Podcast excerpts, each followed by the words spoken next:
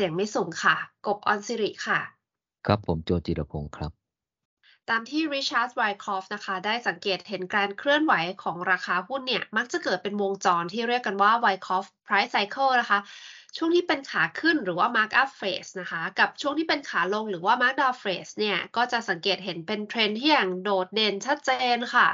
แต่ว่าช่วงเวลาที่นักลงทุนเนี่ยมักจะไม่แน่ใจจะงงกันอยู่ ก็คือช่วงเวลาที่เหลือของวงจรราคานะคะ ก็คือช่วงที่ราคาหุ้นเนี่ยเป็น sideway ที่ราคาหุ้นจะวิ่งขึ้นลงในกรอบราคาที่เป็น trading range นะคะ นักลงทุนเนี่ยก็อยากจะรู้มากว่าหลังจากที่เข้าไปซื้อขายหุ้นในช่วงที่หุ้นวิ่งอยู่ใน trading range แล้วเนี่ย เมื่อไหร่ที่หุ้นจะวิ่งขึ้น หรือว่าเมื่อไหร่ที่หุ้นจะวิ่งลงนะคะ ถึงแม้ว่าการเคลื่อนไหวของราคาเนี่ยจะเป็น sideway ไม่มีเทรนด์ให้เห็นชัดเจน แต่ว่า Richard Wyckoff ก็ได้สังเกตเห็นรูปร่างลักษณะของกราฟในช่วง sideway นี้ค่ะ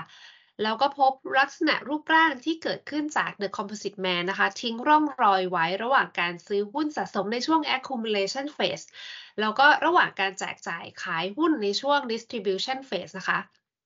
ลักษณะรูปร่างที่แตกต่างกันนะคะ ต่อมาเนี่ยจึงเรียกกันว่า Wyckoff schematic ค่ะ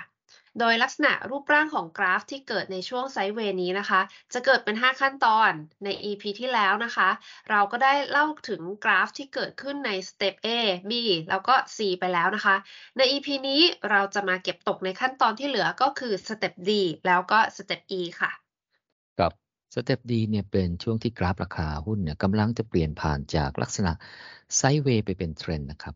เป็นจุดเริ่มต้นของการแสดงเป็น up trend ของกราฟภายใน trading range ถ้าเป็นในช่วงของ accumulation phase นะฮะ แล้วก็ราคาก็จะไต่และทะลุ resistance ขึ้นไป ถ้าเป็น step D ที่เป็นจุดเริ่มต้นของ down trend ภายใน trading range ของ distribution phase ราคาหุ้นก็จะตกลงจนทะลุ support ลงมา step D จึงมีลักษณะสำคัญคือเป็นจุดเริ่มต้นของการเกิดแนวโน้ม เพื่อเตรียมทะลุกรอบราคาที่เคยวิ่งมาก่อนหน้านี้ หรือที่เรียกว่าเป็น trend inside the range นะครับในช่วง accumulation phase นะฮะ The Composite Man ได้เริ่มเข้ามารับหุ้นจากนักลงทุนรายย่อยที่เป็น weak hand ตั้งแต่สเต็ป A แล้วนะครับได้ทำการซื้อสะสมต่อเนื่องในสเต็ป B จนได้หุ้นในจำนวนมาก พร้อมที่จะ ชี้นำราคาหุ้นให้เปลี่ยนไปเป็น uptrend โดยทำการทดสอบแรงขายหรือ supply ของหุ้นที่นักลงทุนรายย่อยถืออยู่ว่ามีมาก หรือมีน้อยในระดับใดนะฮะที่จะไม่เป็นอุปสรรคในการดันราคาหุ้นให้ขึ้นไปให้ขึ้นให้ขึ้นได้หรือไม่นะฮะโดยทดสอบดูปริมาณการซื้อขายที่ support และ resistance ที่เป็นกรอบของ trading range เมื่อแน่ใจว่า supply ในมือของนักลงทุนรายย่อยเหลือไม่มากแล้วนะฮะ The Composite Man ก็จะทุบหุ้นให้หลุด support เพื่อหลอกล่อนักลงทุนรายย่อยที่ถือหุ้นอยู่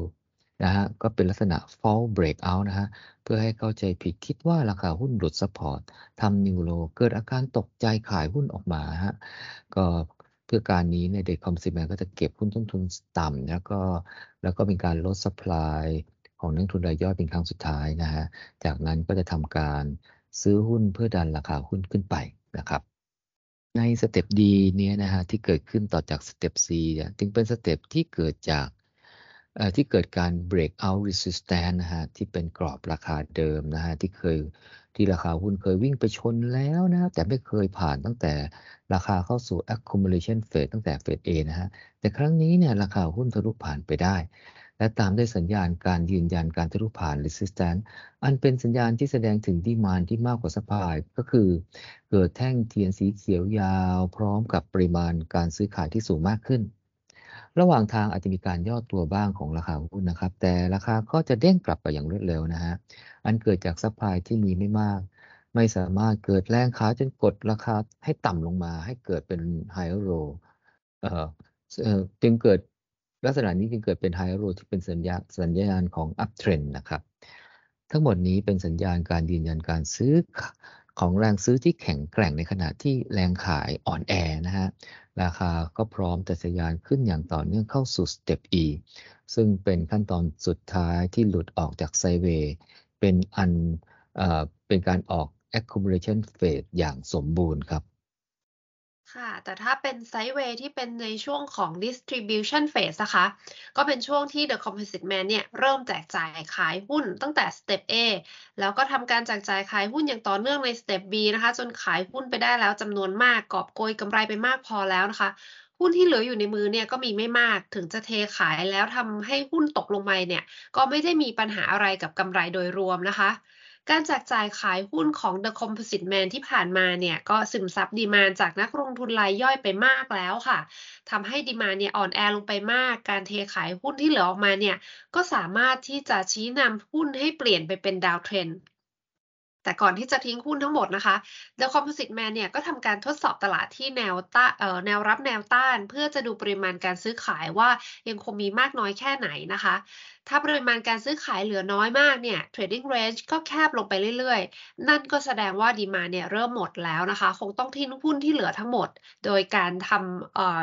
โดยทำการสร้าง fall breakout ค่ะโดยการดันราคาหุ้นให้ทะลุแนวต้าน เพื่อล่อดีมานจากนักลงทุนรายย่อยที่ยังเหลืออยู่นะคะ ให้ไล่ซื้อหุ้นค่ะ จากนั้นก็ปล่อยหุ้นที่เหลืออยู่ทั้งหมดออกมา โดยไม่สนใจที่จะกำกับราคาให้อยู่ใน trading range อีกต่อไปแล้วนะคะ